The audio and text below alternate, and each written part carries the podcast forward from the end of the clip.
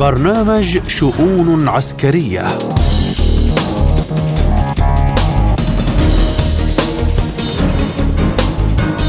من إذاعة سبوتنيك بموسكو أرحب بكم مستمعينا الكرام أينما كنتم في حلقة جديدة من شؤون عسكرية. أقدمها لكم اليوم أنا محمد جمعة وبداية العناوين. الحكومة الألمانية تضغط على شولتز لنقل صواريخ توروس إلى كييف وضرب أراضي روسيا سعي واشنطن للتوسع في القطب الشمالي نذير مقلق للعالم السوداني يعلن عن تشكيل لجنة ثنائية لجدولة انسحاب قوات التحالف الدولي من العراق. ونبدأ بالملف الأوكراني حيث كشفت وسائل إعلام ألمانية أن الضغوط وخاصة من داخل الائتلاف الحاكم في البلاد تتزايد على المستشار أولاف شولتز لنقل صواريخ توروس المجنحة إلى كييف.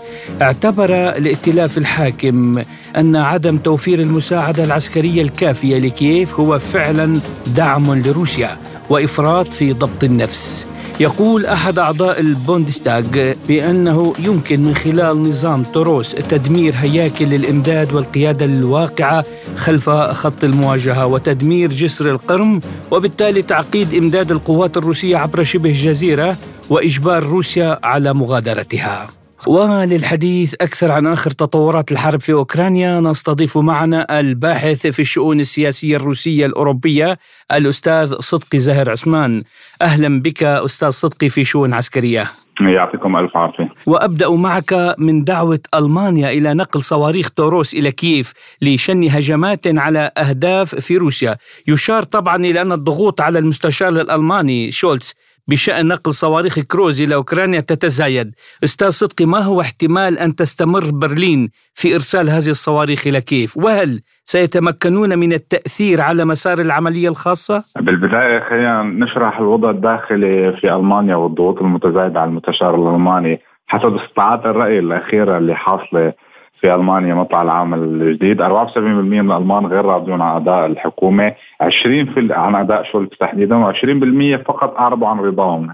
20% من الشعب راضي عن أداء شولتز وهي النتيجة الاسوء على الإطلاق في استطلاعات الرأي التجارية القناة الأولى الألمانية منذ أن بدأت هذه الاستطلاعات من عام 1997 60% من داخل الحزب الاشتراكي الديمقراطي الألماني وهو حزب شولتز غير راضي عن الأداء اللي عم يقوم في المستشار وفي دعوات متعالية جدا لعملية استبداله حتى قبل الانتخابات الجديدة، عملية استبداله من ضمن الحزب بمستشار جديد اللي هو وزير الدفاع الحالي. نعم أستاذ يعني حقيقة الجميع في العالم أصبح يعرف بحول الشكوك الأوروبية بشأن استمرار الدعم العقيم للقوات المسلحة الأوكرانية ولكن من جانب آخر اليابان تخصص 37 مليون دولار لأنظمة الكشف عن الطائرات بدون طيار لأوكرانيا يعني هل يمكن أن نفترض أن طوكيو سوف تبدأ بتمويل كييف بعد التراجع الغربي في المساعدات؟ آه طبعا هذا عملية التمويل هي حصلت أثناء الزيارة الحالية لوزير الخارجية اليابانية لأوكرانيا هي الزيارة الأولى للمسؤول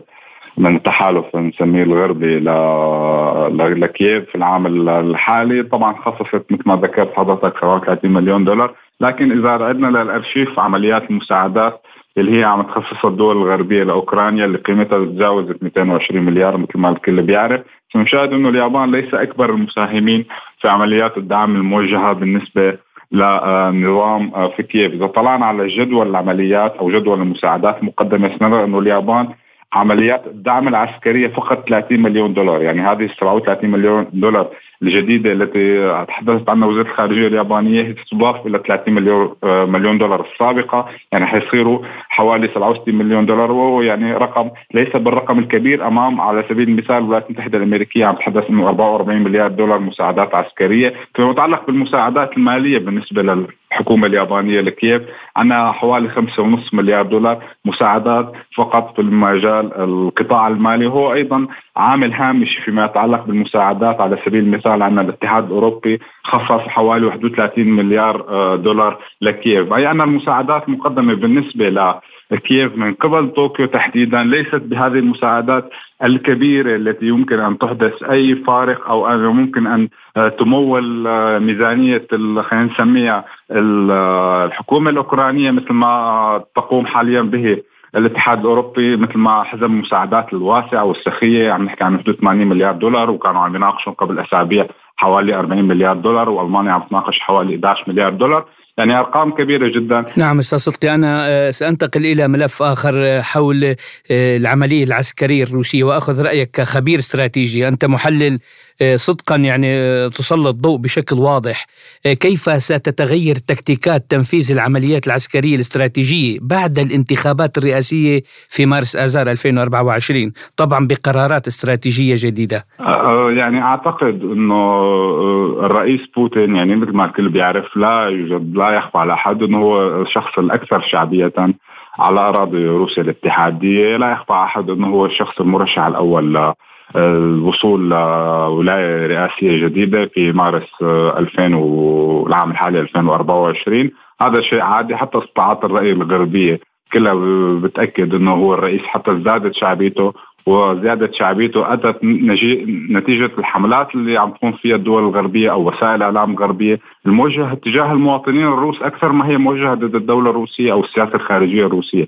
يعني المواطن الروسي نفسه تأذى من هذه الحملات الروسوفوبيا خلينا نسميها أو العنصرية تجاه الروس في أوروبا أو حتى رموز الثقافة الروسية. هذا الشيء دفع حتى المواطنين الروس لحتى يكونوا أكثر تأييدا للسياسات اللي هي آه، عم يتبعها الرئيس بوتين، فبالتالي لا أعتقد إنه سيحصل آه، أي تغيير جدي، آه، خط الرئيس بوتين واضح جدا كان في نسخ تدريجي بداية من العام 2000 كان عنده خطة واضحة يلي هو مكافحة الإرهاب الموجودة في منطقة القوقاز والاستعادة التدريجي لهيبة روسيا والقوة الاقتصادية. وشاهدنا أنه هذا الشيء كان بنسق تصاعدي ولا أعتقد إنه فيما يتعلق حاليا بالسياسة الخارجية بالنسبة لروسيا أصبحت واضحة بالجمله للجميع. تحالفات أصبحت أكثر وضوحا فيما يتعلق من من شباط عام 2022 الاتجاه للشرقان آه، زيادة التحالف مع الدول الأفريقية مع الدول العربية محاولة رسم عالم آه، متعددة متعدد الاقطاب وبالتالي أعتقد أن النهج السياسي الخارجي لن يتأثر بنقطة معينة هي مثل مرحلة الانتخابات. هذا الشيء أعتقد أنه سيمر. وستستمر السياسة الخارجية وحتى السياسة الداخلية بالنسبة للرئيس بوتين على نفس الوتيرة. فيما يتعلق بالعمليات العسكرية الروسية أو خط الجبهة الحالي أعتقد انه السياسة اللي تم رسمها آه، منذ العام الماضي آه، واضحة جدا بدأت هذه السياسة بشكل أو بآخر. لما تم عملية نقل القوات من الضفة اليمين لنهر دنيبرو آه، كان في حشد كبير للقوات الأوكرانية حشد حتى إعلامي. استطاعت الدولة الروسية بحسب تصريحات حتى وزارة الدفاع الروسية وزير الدفاع شويغو أتمت كامل مهامها في العام 2023 صدت هجوم قد كان يكون جدا كبير وهو هجوم القوات المسلحة آه، الأوكرانية. كانت القوات المسلحة الأوكرانية محبطة. شهدنا إحباط عالمي بعد كمية التسليح الكبير. حاليا الأولوية بشكل أو بآخر هي تحرير الأراضي يلي هي موجودة على آه، جمهورية دونيتسك. وحاليا عم نشوف المعارك مستجدة. وقوية جدا محور أفديفكا. جمهورية لوغانسك بالكامل هي تحت سيطرة روسيا. أعتقد أنه حاليا الأولوية بشكل أو بآخر هو التركيز على جمهورية دونيتسك الشعبية فيما يتعلق بالجبهة العسكرية. هذه هي الأولوية. قدرت القوات المسلحة الروسية بشكل أو بآخر أن تكون عندها فائض بشري كبير جدا فيما يتعلق بالعقود العسكرية من المواطنين آه، الروس اللي هن عم يلتحقوا. تجاوزت موضوع الحاجة البشرية اللي هو ممكن حصلت بفترة معينة.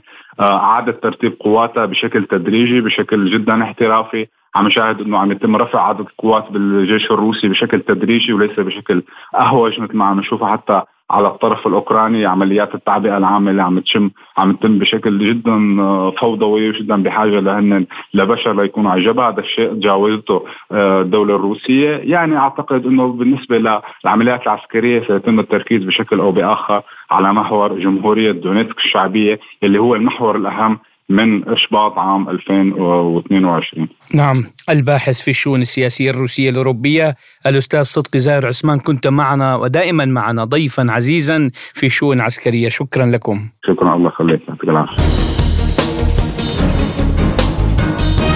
وفي ملفنا التالي واشنطن تسعى للتوسع في القطب الشمالي وهذا يشكل نذير قلق للعالم. حيث اعتبر اليام دينينغ وفي وكالة بلومبرغ بأن سعي واشنطن أحادي الجانب لتوسيع الجرف القاري الأمريكي في القطب الشمالي نذير مقلق للعالم. وأشار إلى أن واشنطن قررت تقديم هدية عيد الميلاد لنفسها بضم أرض مساحتها تعادل ولايتي تكساس ونيو مكسيكو وذلك دون أي أساس قانوني. وفقا لوزارة الدفاع الأمريكية أن الجرف القاري هو امتداد للأراضي البرية للبلاد.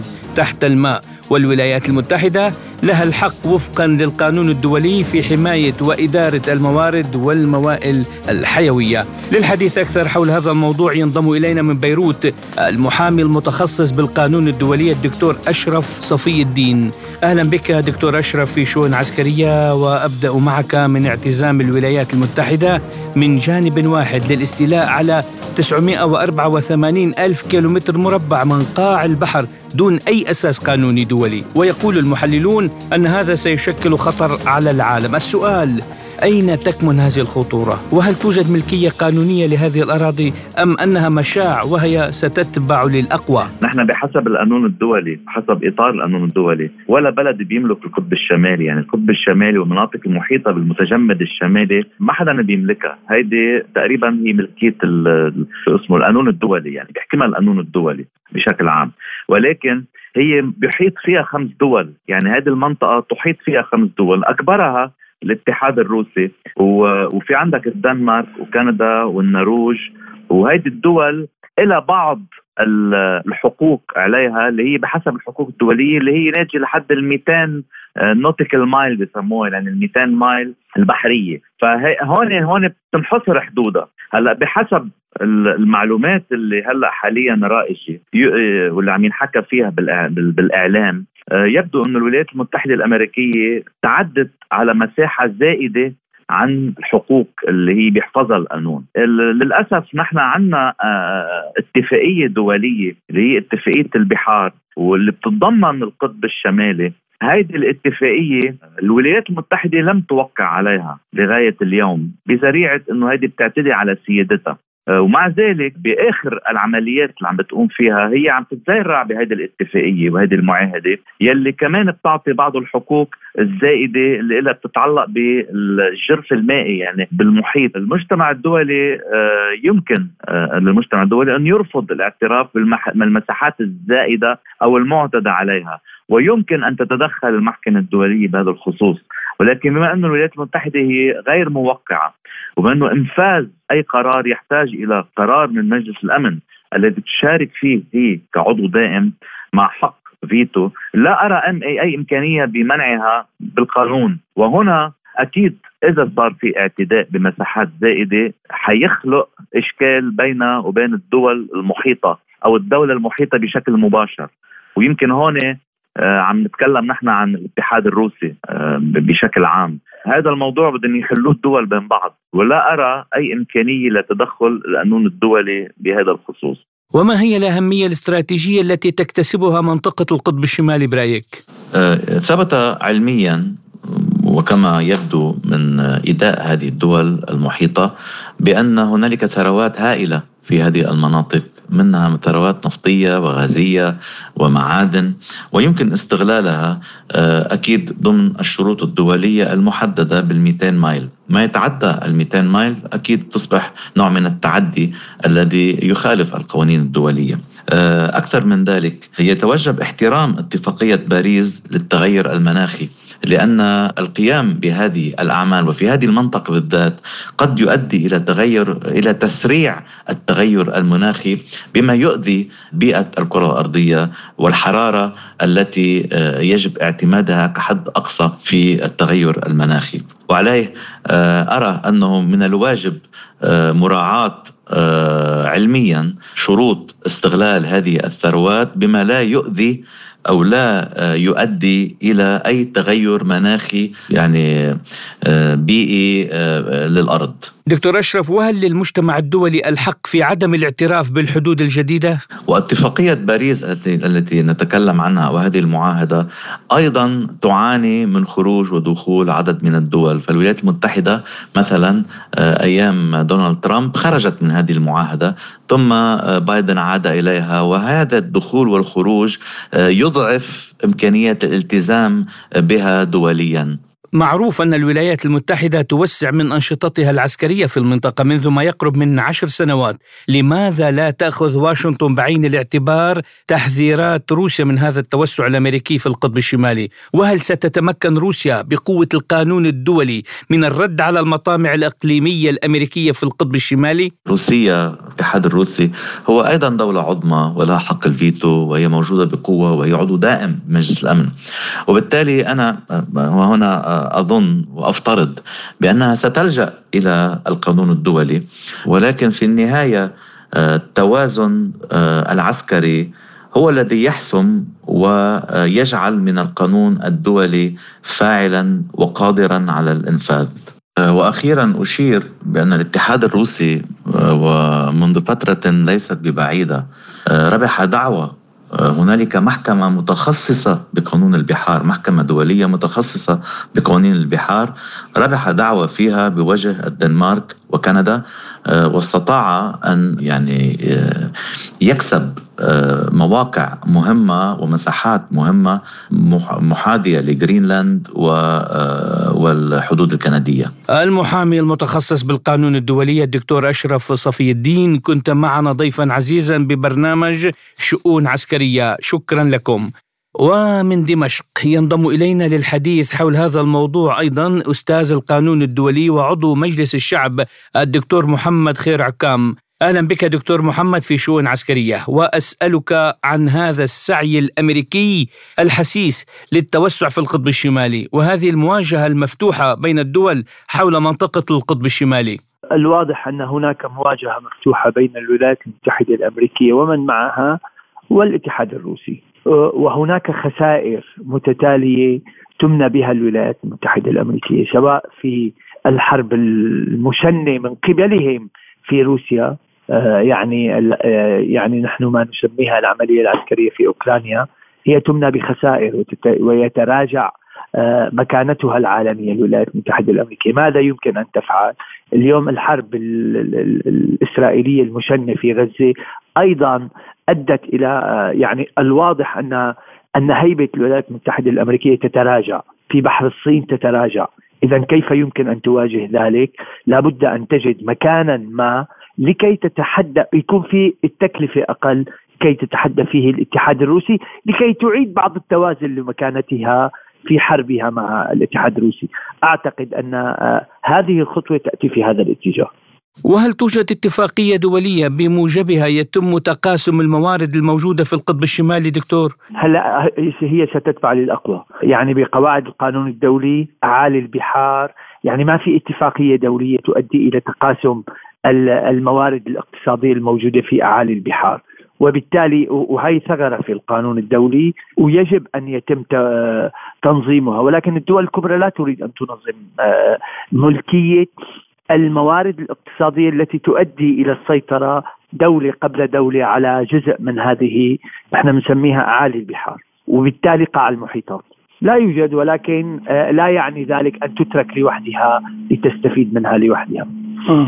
هلا أنا أعتقد إنه هناك سبر جيولوجي لهذه المنطقة وفيها موارد اقتصادية كبيرة ووسيلة من وسائل محاصرة الاتحاد الروسي من من من قبل الولايات المتحدة الأمريكية، أعتقد الأهمية تكمن. أي دولة حدود أي دولة يعني موثقة لدى الأمم المتحدة وموضع خرائط لها لدى الأمم المتحدة، لا يمكن لأي دولة أصلا لا يمكن الاستيلاء على الأراضي بالقوة حتى لو كانت أراضي مساع، لذلك آه، هي الولايات المتحدة الأمريكية مضطرة للتراضي مع الدول الأخرى لتقاسم موارد هذه المناطق. وهل سيساعد القانون الدولي روسيا في الرد على المطامع الإقليمية الأمريكية في القطب الشمالي؟ هلا بقوة القانون الدولي لا ولكن يجب أن يجب أن تكون مستعدة لذلك بالقوة العسكرية وأعتقد أن تعاظم القوة العسكرية في الاتحاد الروسي آه يعني هذا الذي تحسب له حسابات كبيرة آه، الولايات المتحدة الأمريكية، اليوم صحيح أن هناك قواعد للقانون الدولي ولكن القوة هي التي تحمي نفاذ هذه القواعد وليس العكس. يعني عليك أن تكون قويا بكل الأحوال. في عصر القانون الدولي والولايات المتحدة الأمريكية هي التي فرضت هذه هذه القاعدة على فكرة. صحيح يعني صحيح. خليني أعطيك مثال في المنطقة العربية. من الذي حرر جنوب لبنان؟ القرار 425 أم قوة المقاومة؟ صحيح أعتقد أن قوة المقاومة ولكن كان لابد من قرار في في الأمم المتحدة في هذا الاتجاه دكتور يعني لماذا أوروبا دائما تتحيز لجانب الولايات المتحدة وتؤيد أطماعها في القطب الشمالي؟ شوف صديقي القطب الشمالي موجود في شمال أوروبا أيضا وأوروبا سياسيا كل قراراتها السياسية تتبع للولايات المتحدة الأمريكية، عليها أن توحي إلى أوروبا أنا إنه أنا بحميكم من الخطر الروسي وأنا قادرة على ذلك. وهذا شعور ضروري لكي تستمر آه، سياسة الهيمنة والتبعية لدول أوروبا. لسياسات الولايات المتحدة الأمريكية من دمشق كان معنا أستاذ القانون الدولي وعضو مجلس الشعب الدكتور محمد خير عكام شكرا جزيلا لكم وإلى العراق حيث صعد العراق من مواقفه الرسمية والسياسية ضد التحالف الدولي والقوات الأمريكية في البلاد بعد الهجوم الذي استهدف مقرا لحركة النجباء في بغداد وأسفر عن مقتل قائد العمليات الخاصة التابع للفصيل الذي تتهمه واشنطن بتنفيذ هجمات ضد قواعد عسكرية في العراق وسوريا. أعلن رئيس مجلس الوزراء العراقي محمد شياع السوداني عن تشكيل لجنة ثنائية لجدولة انسحاب قوات التحالف الدولي من العراق وقال إنه ليس من حق أي جهة التجاوز على سيادة العراق. طبعا تنشر واشنطن 2500 عسكري في العراق ونحو 900 في سوريا في إطار ما يسمى التحالف الدولي لمكافحة داعش الذي أعلن عن تشكيله عام 2014 للحديث أكثر حول هذا الموضوع ينضم إلينا من بغداد الخبير العسكري الاستراتيجي مدير مركز الاعتماد للدراسات السياسية الاستراتيجية الدكتور عماد علو. أهلا بك دكتور عماد في شؤون عسكرية وأبدأ معك من إعلان رئيس مجلس الوزراء العراقي محمد شياع السوداني عن تشكيل لجنة ثنائية لجدولة انسحاب قوات التحالف من العراق، هل الحكومة مجبرة على الإدلاء بهذه التصريحات كما يقول البعض أم أن هذه المطالب مجرد هي تصريحات للتهدئة؟ لا هذه اللجنة هي مشكلة أصلا آه، وتسمى بلجنة الحوار الاستراتيجي بين بغداد وواشنطن وبحثت آه، في السابق في اجتماعاتها السابقة جدولة انسحاب القوات الأجنبية التي هي ضمن آه، التحالف الدولي للحرب ضد تنظيم داعش الإرهابي. ويوجد قرار صدر في خامس من كانون الثاني عام 2020 من مجلس النواب العراقي بإخراج القوات الأجنبية ومن ضمنها القوات الأمريكية، لكن بعد الضربات التي وجهتها القوات الأمريكية ضد مقرات الحشد الشعبي واغتيال قادة من الحشد الشعبي ائتلاف أو تحالف إدارة الدولة وأيضا الإطار التنسيقي الذي انبثقت عنه حكومة السيد رئيس مجلس الوزراء محمد الشاع السوداني. طرح هذا مرة أخرى وذكر أنه سوف يتم التعجيل بتنفيذ جدولة إخراج القوات الأجنبية من العراق. وهذا طبعا هذا التصريح هو تصريح ملزم بنص ما قال السيد رئيس مجلس الوزراء للحكومة العراقية. هذه الاجتماعات سوف تعقد إن شاء الله في أقرب وقت آه، بين الخبراء العسكريين الامنيين العراقيين ونظرائهم الأمريكان. من آه، التحالف الدولي ويتم وضع جدول لاخراج القوات الأجنبية من العراق وأعتقد أن هذه المسألة سوف تأخذ بعض الوقت لوضع الترتيبات الفنية واللوجستية لإخراج القوات الأجنبية من العراق. وهل ستستجيب القوات الأمريكية لهذه المطالب والخروج من العراق؟ نأتي إلى مسألة أخرى. هو إن هذا إن هذا الطرح أو إخراج القوات الأجنبية تحتاج إلى توافق وموافقة جميع الشركاء في العملية السياسية آه، العراقية ونقصد بهم المكون الكردي والمكون السني إلى جانب المكون الشيعي. هناك تحفظات على إخراج القوات الأجنبية آه، بخلال تصريحات أدلى بها رئيس وزراء إقليم كردستان مسرور بارزاني وأن الوقت غير ملائم لإخراج القوات الأمريكية من العراق. صرح قبل آه، حدوث الضربة التي وقعت قبل يومين على مقر الحشد الشعبي بعد ضربة وجهت الطائرات المسيرة إلى موقع أو معسكر لقوات البيشمركة في وصل صلاح الدين. أيضا القاده السياسيين في المكون السني يعتقدون أن بانسحاب القوات الأمريكية والقوات الأجنبية ضد العراق سوف يختل توازن القوى داخل العراق لصالح آه، إيران وبالتالي سيكون يتعاظم النفوذ الإيراني في الداخل العراقي.